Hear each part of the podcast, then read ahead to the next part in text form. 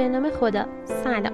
من فروزان بیگلری هستم و این پادکست لنزه تو این پادکست قسمت دوم از فصل هفتم کتاب Narrative Medicine رو با هم میشنویم که متنش رو محشد معدنی نوشته. ممنون که با ما همراه هستید.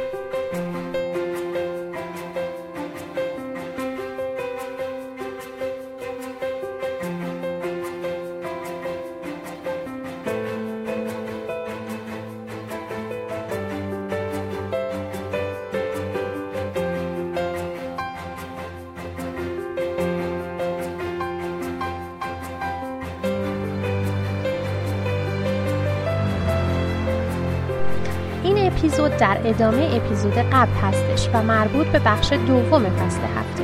اگه می‌خواید این اپیزود رو خوب متوجه بشین حتما به اپیزود قبل هم گوش بدین. بازنمایی بالینی چارت های بیمارستان. کاوش اشکال جدید نوشتار بالینی بازتابنده به تایید نوشتار در مراقبت های بالینی کمک می‌کنه. پزشکان همیشه راه هر روز خود را نوشتن چه با جوهر قلم در چارت کاغذی چه با نوت رایانه‌ای برای یادداشت های آنلاین چه با زبان گفتاری دیکته شده برای دیگری دکتر یا پرستار یا مددکار اجتماعی که در حال نوشتن است نه تنها باعث ثبت میشه بلکه برداشت های بالینی خود را ایجاد می‌کنه و نه تنها علائم بلکه همچنین اقدامات بالینی خودش رو انتخاب می‌کنه ما تجربه خواندن دستخط خودمان را در حالی که از تصور به طرح می رویم داشته ایم. نویسنده مثال یکی از تجربه های بالینی رو می‌زنه.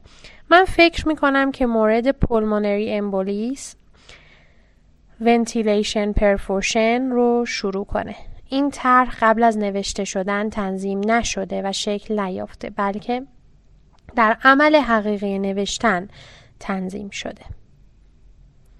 قبل از بررسی سومین سگانه توجه، بازنمایی و وابستگی اجازه بدید به طور خلاصه به دو ژانر نوشتن بالینی نگاه کنیم. چارت های بیمارستان و سواقع به مطب خصوصی چگونه این نمایش های بالینی جنبه های درونی نویسنده و موضوع رو روشن می کنند و چگونه ممکنه عمل واقعی مراقبت سلامت رو تقویت کنند. چارت های بیمارستانی به هر حال در ایالات متحده فرم های مشترکی دارند. حالا چه بیمارستان در بوستون باشه و چه در آتلانتا یا میسولا هر بیمارستان شما رو با نام، تاریخ تولد و شماره بیمار در گوشه سمت راست بالای هر صفحه ترسیم می‌کنه. چارت یک جدول زمانی سابقه وضعیت بیماره که توسط نویسندگان مختلف نوشته شده. هر نویسنده تاریخ رو ثبت می‌کنه و خودش رو در بالای یادداشت تجویز شده معرفی می‌کنه. اینترن، مشاور اخلاق، فیزیوتراپ، متخصص گوش و حلق بینی. نظم زمانی یادداشت‌ها باید به طور کامل رعایت بشه.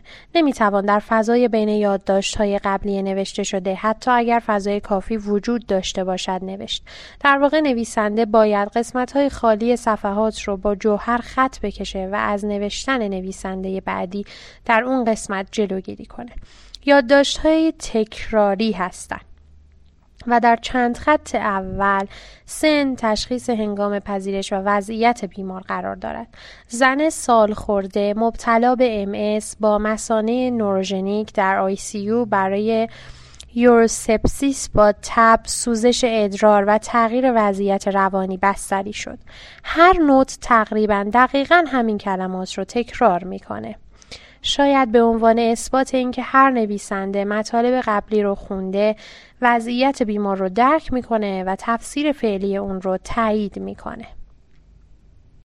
ثباتی آرام در چارتا وجود داره. جراح معمولا یادداشت‌های خود را با تصاویر تشریحی که چارت نقطه حد درد حداکثر است نشون میدن. چشم پزشکان با دستنوشتی غیرقابل خوندن برای غیر چشم پزشک می نویسن. متخصصان مغز و اعصاب تمایل به استفاده از اعداد رومی و عبارات لاتین دارن. بیشتر نوت‌ها با خلاصه بالینی و سپس شرح وقایع روز یا بستری شدن در بیمارستان، یافته های معاینه فیزیکی، گزارش نتایج تشخیصی، فرمول بندی، ارزیابی و طرح کلی شروع میشن از اونجا که میشه پزشکان و پرستاران و درمانگران بسیاری وجود داشته باشن که از یک بیمار منفرد مراقبت می‌کنن همه این مراقبان سلامت باید چارت رو بخونن تا از یافته ها و برداشت ها و برنامه های مراقب دیگر مطلع بشن وقتی دانشجویان سال سوم پزشکی برای تسلط بر پیچیدگی های آنچه در یادداشت بیمارستان گنجانده میشه تلاش می‌کنن نحوه ساخت جملات نحوه ساخت کلمات موجود بسیاری از اونها نمی‌دونن که این روند بر خرد و عادت تقریبا یک قرن پزشکی غربی تسلط داره. تا سال 1916 هر بیمارستان یک recording log داشت که در اون وقایع روز برای همه بیماران اون بخش نوشته شده بود. بعد ایده درخشان ارائه چارت اختصاصی به هر بیمار به وجود اومد. داشتن یک چارت جداگانه برای هر بیمار بیمارستان های اولیه رو قادر به پیگیری و ارزیابی مراقبت های پزشکی توسط پزشک دیگر کرد. و چارت های امروز عملکرد ارزیابی مشابهی رو برآورده می‌کنن. ایده چارت اختصاصی در اوایل قرن به عنوان تلاشی برای بهبود کیفیت بیمارستان آغاز شد و در حال حاضر به یک فعالیت اصلی پزشکی تبدیل شده. هنگامی که به چارت بیمارستان دقت می‌کنیم می‌بینیم که در واقع سند عجیبیه. نویسنده در هر تخصصی باشه. یادداشت چارت او اطلاعات رو در فرم و همچنین در محتوای اون حمل می‌کنه. همانطور که برای رمان ها نمایشنامه ها یا شعر صادقه اخباری که شخص از یک یادداشت بیمارستان می‌گیره توسط کلمات نوشته شده و همچنین توسط خصوصیات فرمی که در اون نوشته شده قالب بندی میشه. این چارت تقریبا با زمان حال و آینده و همچنین با صدای مجهول یا امری نوشته شده است مثل به آرامی هیدراته کنید. بیشتر چهار توسط یک راوی ناشناس یعنی توسط گوینده ای که صدای خودش را قطع می‌کنه نوشته شده. به جای نوشتن من 80 میلی گرم لاسیکس تزریق کردم دکتر می نویسد 80 میلی گرم لاسیکس تزریق شد. از این رو تفاوت بین نویسندگان مختلف به حداقل رسانده شده چون جملات به صورت مجهول هستند. اولین قدم در این تلاش مطالعه متون مختلف بالینی تا بتوان کارکردشون رو درک کرد. کپی مدارک مربوط به بخش‌های بیمارستان رو از بیمارستان روزولت در دهه 1880 به من دادن. در اینجا گزیده ای از پذیرش بیمارستان در 31 آگوست 1884 تحت عنوان سرطان ریه با خلط خونین رو می‌خونیم. مخفف اسم TJM سن 24 نیویورک مجرد شغل هدایت کننده واگن برقی هیستوری پدر در اثر زاتوریه درگذشت. مادر به اشتباه مسموم شد. تب مخملک متناوب داشته. سیفلیس رو رد می کرد و خیلی کم می نوشید خونریزی های زیادی داشته است. اولی هفت سال پیش و آخری دو سال گذشته. در مقادیرش بین یک فنجان تا یک لیتر متفاوت بوده و عرق شبانه داشت. بیماری فعلی. ساعت 8 و 15 دقیقه شب گذشته در حالی که در اتومبیل خود بود بلافاصله دچار حمله سرفه شد و به دنبال اون طعم شیرینی در دهانش ایجاد شد و حدود 20 دقیقه از دهانش خون خارج شد. اسید گالیک رو مصرف کرد که تاثیر خوبی داشت. هنگام پذیرش. بیمار با خونریزی شدید از دهان راه می‌رفت. نبض قوی داشت که در ابتدا سریع و بعدا کند شد. ارگات و تانیک اسید تجویز شد. یک سپتامبر. حالش بهتره. ارگات تجویز شد. سه سپتامبر. تنگ نفس داره. هنوز لخته های خون سرفه می‌کنه. چهار سپتامبر.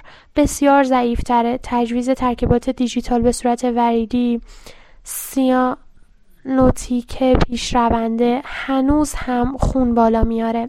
5 سپتامبر بیمار به تدریج در ساعت 8 صبح حالش بدتر شد. نبض شریان رادیال نداره. دما 105 و ساعت 9 و 15 دقیقه بی سر و صدا درگذشت. ما این متن رو می‌خونیم. قالب های استفاده شده رو تشخیص میدیم و بیش از 100 سال بعد شاهد این مرگ هستیم که ما رو با مرد جوان از دست رفته و دکتر غمگین که سعی می‌کرد اونو نجات بده پیوند میده. این داستان در ژانری گفته میشه که برای هر پزشکی که در اواخر قرن 19 هم آموزش دیده بسیار آشناست.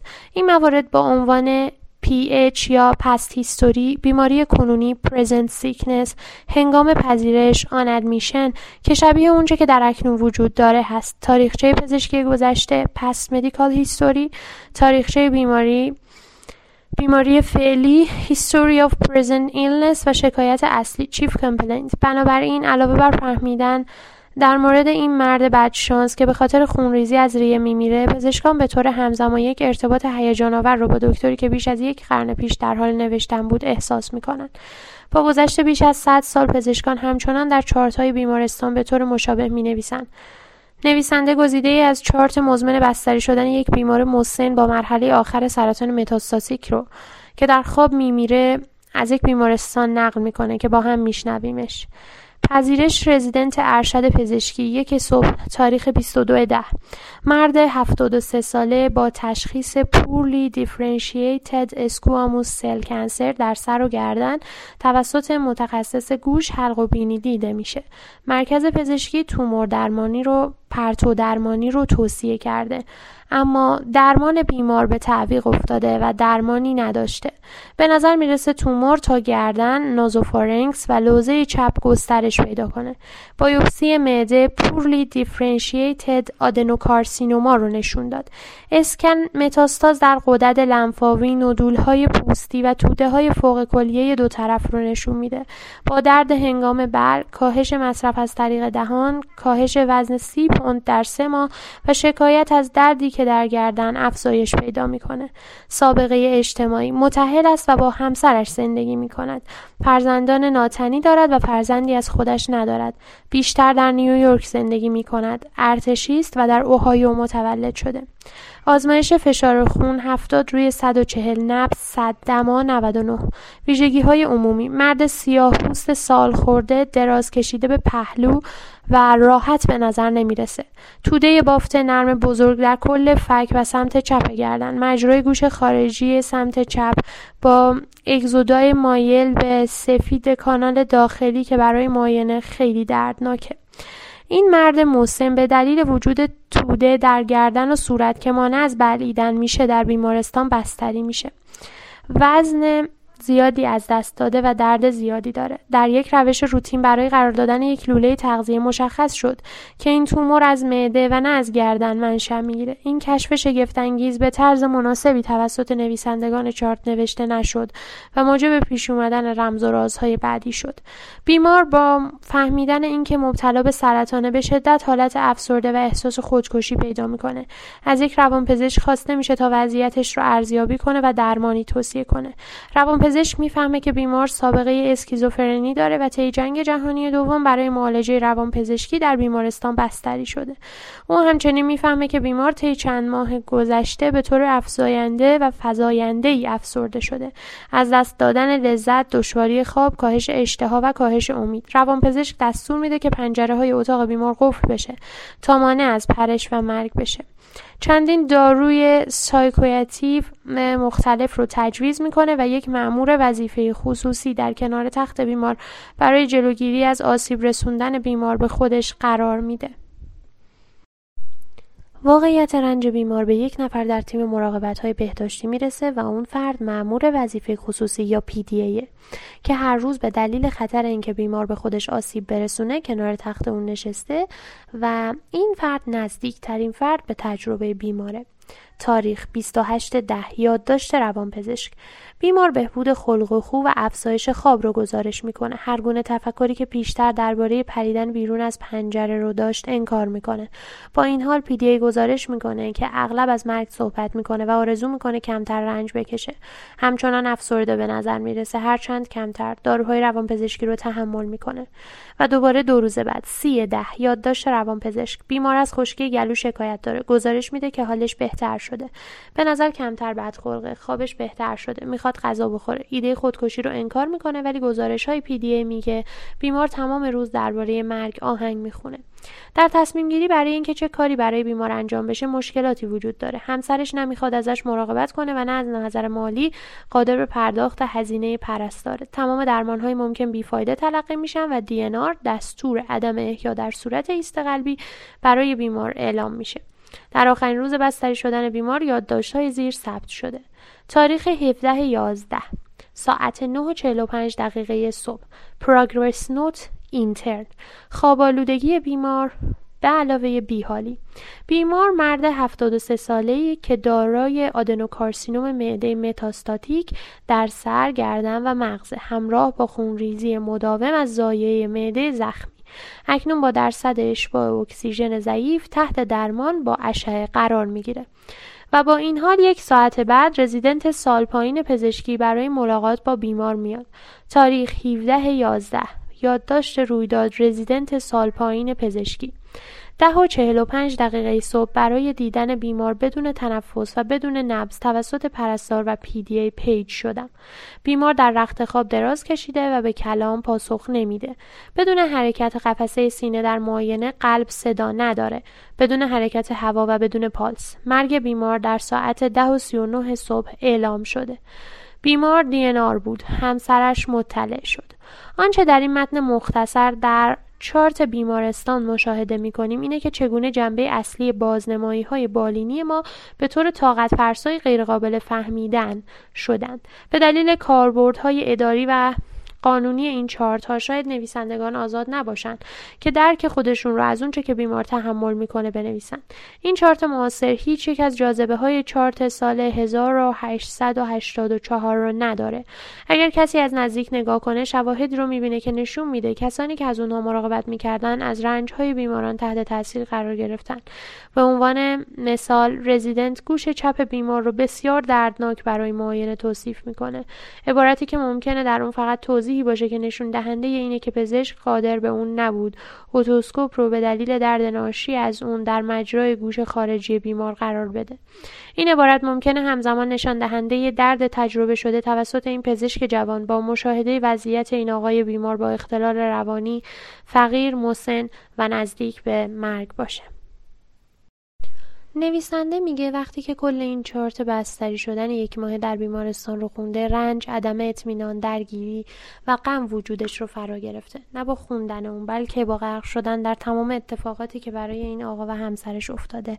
تونسته این تیکه هایی که پراکنده گزارش شده بودن رو کنار هم بذاره و تجسم کنه. با این حال نویسنده کاملا مطمئنه که تنها کسی هستش که کل این مطالب رو خونده و فقط به دلیل داستان تکراری و بیرحمانه بیماریه که می‌تونه شدت رنج بیمار در شرایط بحرانی رو درک کنه و چون یاد گرفته که یک خواننده عمیق باشه می‌تونه وضعیت اضطراری این مرد و همسرش رو دنبال کنه و از نیاز اونها و پاسخ عاطفی مراقبان به رنج اونها آگاه بشه.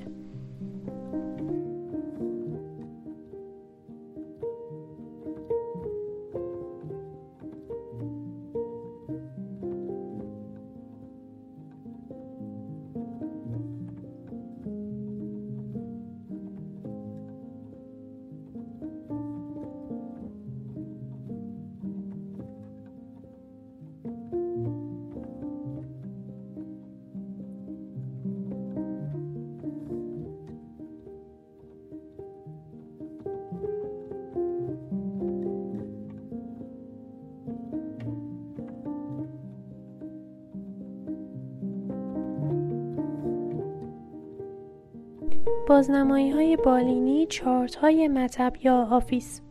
چارت های بیمارستان توسط بسیاری از خوانندگان که متخصصان بهداشت نیستند بلکه وکلا مدیران بیمارستان تضمین کنندگان کیفیت و شرکت های بیمه هستند خونده میشه. متاسفانه چارت بیمارستان به عنوان ابزاری برای بازتاب از بین میره چون با عملکردهای غیر بالینی سنگین شده. متخصصان بهداشت دیگر مجاز به نوشتن درباره اختلافات خود و عدم قطعیتشون در چارت نیستند چرا که چون این افشاگری ممکن عواقب قانونی داشته باشه. منظور اینه که محتاطانه نوشته میشن. پس چارت کمتر و کمتر برای کسانی که در واقع از بیماران مراقبت می‌کنن مفید میشه. اما چارت های مطب های خصوصی ممکنه سوابق صادقانه تری در مورد مراقبت از بیمار داشته باشند. پزشکان بیماران خصوصی پرونده های شخصی رو که ازش مراقبت می‌کنن خودشون نوشتن و خودشون می‌خونن. این سوابق ممکنه بیشتر از چارت بیمارستان برای انکاس افکار و احساسات فردی و شخصی پزشک معالج حتی اگر نهادهای نظارتی و شرکت های بیمه وجود داشته باشند مفید باشه. به جای چند زبانه بودن متن چارت بیمارستان توسط دهها متخصص بهداشت نوشته شده چارت مطب درک و معالجه یک پزشک برای وضعیت بالینی یک بیمار خاص رو میرسونه. نویسنده در ادامه در مورد پدرش و چارت های مطب بهش صحبت می‌کنه که در این موارد از زبان نویسنده با هم میشنویم. پدر من جورج شارون یک پزشک عمومی بود. وقتی چارتهایش رو می‌خونم انگار به جای او ساعت اداری پدرم رو دوباره تجربه می‌کنم. او یک زن 25 ساله متحل رو برای اولین بار 23 8 1973 می‌بینه. سه سال بیمار شده بدون مراقبت پزشکی. سه سال از شوهر جدا شده بسیار ناراضیه. بدور از شوهری که زندگی رو برای او تلخ می‌کنه بیدلیل سر دخترش فریاد می‌زنه. بسیار مضطرب و افسرده است. در فکر خودکشی بود. پدرم هفتگی میبینتش و شروع به تجویز ضد افسردگی و دیورتیک برای فشار خون می‌کنه.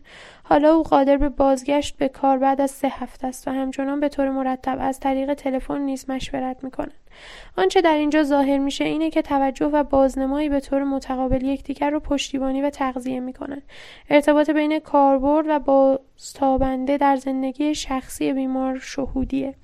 همانطور که مشکلات زناشویی علائم افسردگی رو تشدید می‌کنن.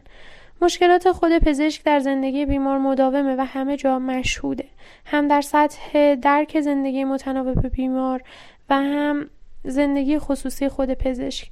در تاریخ 26 آوریل 1973 پدر من در چارت یک بیمار با مشکلات عروق وحشتناک و بیماری دیابت و خارج از کنترل می نویسه امروز پانزدهمین سالگرد تولد میشل است. او تولد خواهرم رو در اونجا در وسط میزان گلوکوز بیمار می نویسه چارت های دیگه حساسیت و تعهد عمیق رو نشون میده. پدر من در دهه 1960 زوجی رو می‌بینه. ناراضی هستن او تاریخچه پزشکی رو می‌گیره بر روی فشارهای عاطفی اونها تمرکز می‌کنه. وقتی که نوبت به شکایت از همسر می‌رسه گوش میده. به تازگی در خانه برای فرنژیت حاد درمان شده. گلوش امروز خوبه. اکنون تنش عاطفی و تنش با همسرش که حضور داشت هر دو در دوران جوانی سابقه ناراحتی در خانه رو ارائه میدن. در حال حاضر تنش بر روی عدم دوستی در رابطه.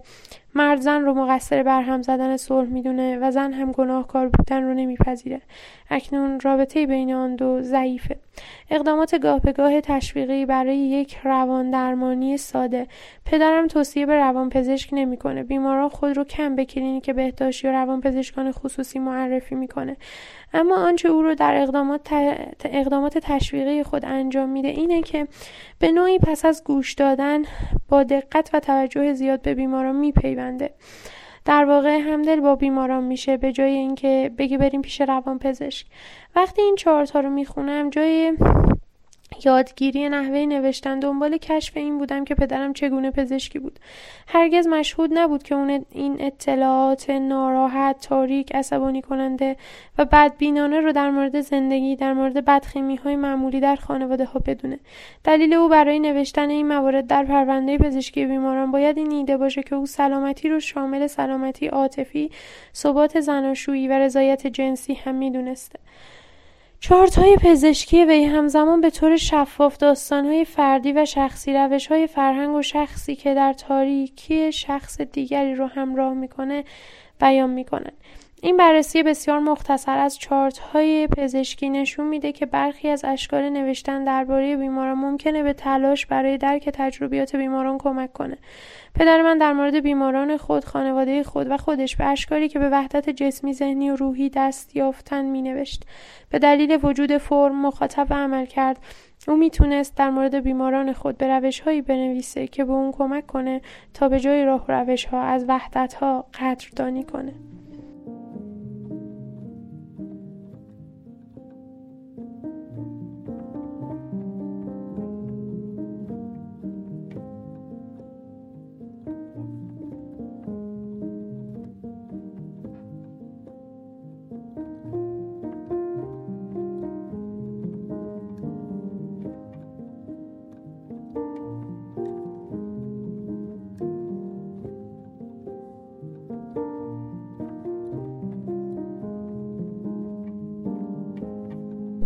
پیوستگی یا affiliation نویسنده اینجا بحث در مورد رابطه بین بازنمایی و وضعیت توجه و پیوستگی رو که پیرامون اونهاست بیان می‌کنه. وضعیت یا state توجه در رابطه متقابل با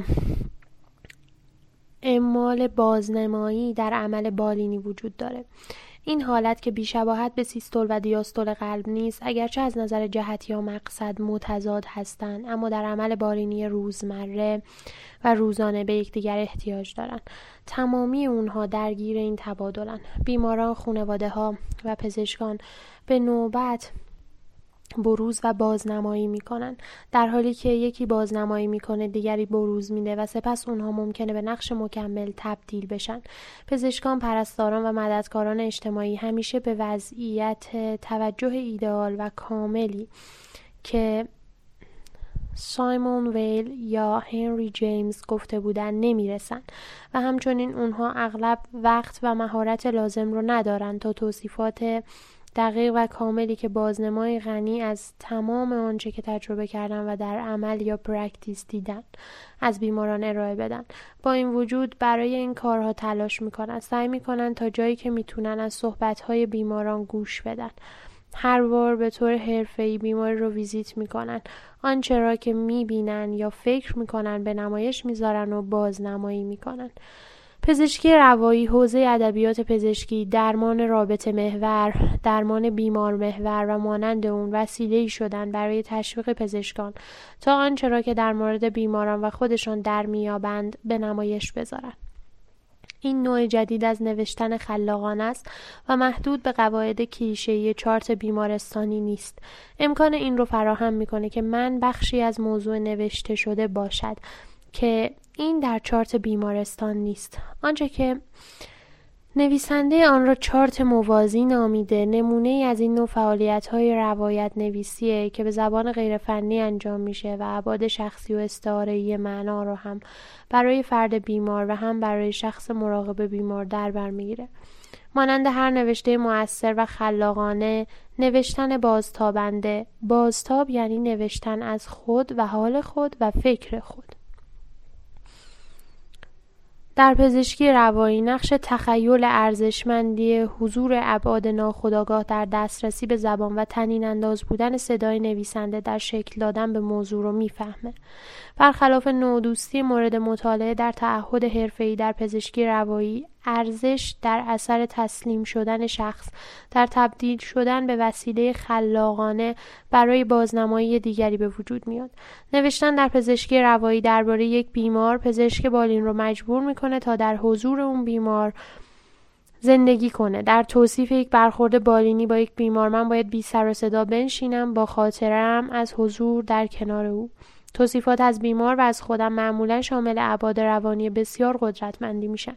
فضای بیولوژیکی بدن بیمار فضای احساسی بیمار و فضای احساسی خودم سرانجام فضای درونی یعنی روانی روحی ما دو نفره که وجود داره. تصویر پورتری یک دوگانه است. دوگانه بیمار پزشک بالینی در حال نقش آفرینی است و هر دو برای کاری که فقط این دو نفر می توانند انجام بدن بسیار مهم هستند. از طریق عادت نوشتن ما در شرایط منحصر به فرد بیمارمون زمان رو سپری می‌کنیم و به احتمال بیشتری چیزهایی که در ویزیت های قبلی رخ داده رو یاد خواهیم آورد و اهمیت اقدامات یا کلمات و احساسات رو بهتر درک خواهیم کرد. این یادآوری شامل بسیاری از مسائل میشه. دوزهای دارویی نتایج آزمایشات تشخیصی مرگ های اخیر در خانواده بیمار و ترس بیمار. با بازنمایی بیمار در آنچه نویسنده به عنوان مارپیچی به سمت پیوستگی می‌شناسه دفعه دیگر که با او ملاقات کنیم بیشتر قادر به بروز خواهم بود. یعنی پزشک بهتری خواهیم بود. ما متقابلا قادر خواهیم بود که به حضور دست یابیم. گابریل مارسل فیلسوف وضعیت حضور رو در رمز و راز وجود چون این توصیف می‌کنه. وقتی حضور کسی باعث میشه من فقط اون رو حس کنم. وجود درونی من تازه میشه. این یک وضعیت شفابخش برای بیمار و پزشک بالینیه. این ارتباط که از طریق پیوستگی زاییده شده نه تنها واقعیت های بیمار بلکه جنبه های از سلف رو هم روشن می‌کنه. بنابراین ما پس از توجه و بازنمایی به جنبش سوم در سگانه علمی پزشکی روایی می‌رسیم پیوستگی. اکنون این روش های روایی نوع جدیدی. از پیوستگی رو بین پزشک و بیمار و خود پزشکان ایجاد می‌کنه. مارپیچ توجه و بازنمایی و همونطور که قبلتر اون رو شرح دادیم و توسط فرمول میمسیس توسط ریکور دقیق تر شد و در contact به اوج می‌رسه. دونالد ماس در مورد ارتباط یا کانتکت در محیط تحلیلی می نویسه ارتباط به این مفهومه که مهم نیست که چه چیزی گفته بشه. دسترسی بهش از بین نخواهد رفت. بدون باور وجود به ایمنی یک ارتباط به یک تداوم معنایی حضور پایدار و اطمینان خاطر از بودن چیزی ما در ذهنمان تحت تهدید رها شدنیم. ما در عمل بالینی مثلا در پزشکی داخلی یا مامایی یا درد درمانی فراموش می‌کنیم یا شاید هرگز نمی‌دونیم که قطع ارتباط برای افراد بیمار چقدر تهدیدآمیزه پزشک چگونه می‌تونه در مورد دردی غیرقابل درمان یا میگرنی که علیرغم همه قرص ها و آمپول ها و هیپنوتیسم باز میگرده بشنوه؟ زنی که اولین تجربه حاملگی اوست چگونه به ماما بگه که میترسه که فرزندش غیر طبیعی باشه؟ یا اینکه بعد از این همه مشکل در بارداری احساس مادری نمی‌کنه؟ دونالد ماس با جایگذاری رها شدن با ایمنی در ارتباط به ما کمک می‌کنه. دستیابی به ایمنی و امتناع از رها شدن از اهداف مراقبت های بالینی هستش. بخش انتهایی این فصل رو با هم از زبون نویسنده میشنویم. اعمال توجه و بازنمایی در عمل هست که به اوج خود می‌رسن. من می‌تونم برای بیمارانم کارهایی رو انجام بدم که نتیجه این اقدامات رواییه که با وظیفه شناسی و مهارت انجام میشه. از طریق شنیدن نوشته هایی که همکارانم از بالین می نویسن. و توجه اونها به آنچه که من از بالین می نویسم. من در ارتباط با همکارانم سیستماتیک تر و شخصی تر عمل می کنم. همه ما که در فضای بالینی می خونیم و می نویسیم در می یابیم که روش های ما در کلاس های پزشکی عمومی در میان اعضای تیم در بیمارستان ها در مراکز بهداشت محله و بین کارکنان بهداشت جامعه در حال ایجاد یک جامعه است. جامعه کسایی که با بالین کار دارند. با اینکه ایده ای نداشتیم که چون اتفاقی میفته آنچه در آغاز کار به عنوان آن روی شیرین پزشکی روایی یاد می‌شد اکنون می‌فهمیم که در واقع پیشران اصلی مونه همون روایت های به اشتراک گذاشته شده ما که به ما این امکان رو میده که با هر یک از بیماران به پیوستگی یک دوگانه مؤثر برسیم و همچنین به ارتباط تنگاتنگ مؤثر با همکارانمان. پزشکی روایی شروع به بیان فرایندهایی کرده که به موجب اون خوندن و نوشتن به پزشکان و بیماران سود میرسونه. به طور موقت ما می‌تونیم از یک مدل پل ریکور در مورد میمسیس استفاده کنیم. برای تفکر به سه‌گانه توجه بازنمایی و پیوستگی از اونجایی که پزشکی یک دانش تجربی است.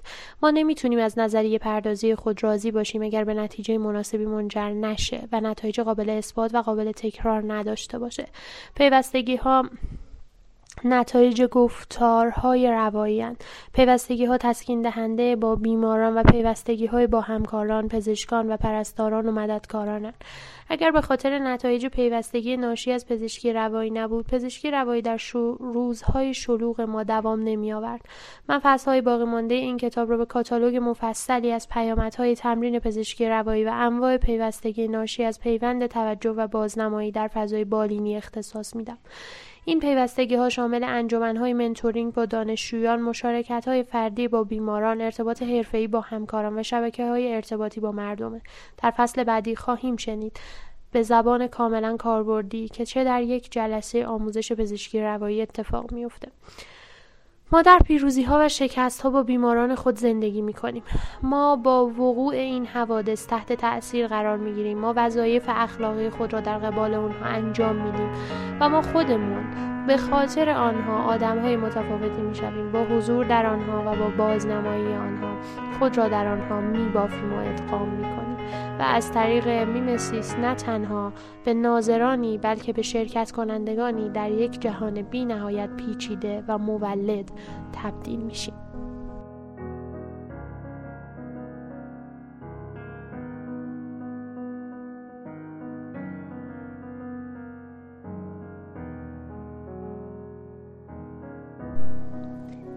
یکی از اپیزودهای پادکست لنز بود مربوط به فصل هفتم از کتاب Narrative Medicine. امیدوارم که لذت برده باشید. نظرتون چی بود؟ اگر انتقاد یا پیشنهادی دارید یا می‌خواید باهامون همکاری کنید حتما بهمون بگید. پادکست لنز کاری است از تیم مدیکیشن که هسته اصلیش رو بچه های ورودی 97 پزشکی تهران تشکیل میدن. به امید گسترش فرهنگ مطالعه. خداحافظ.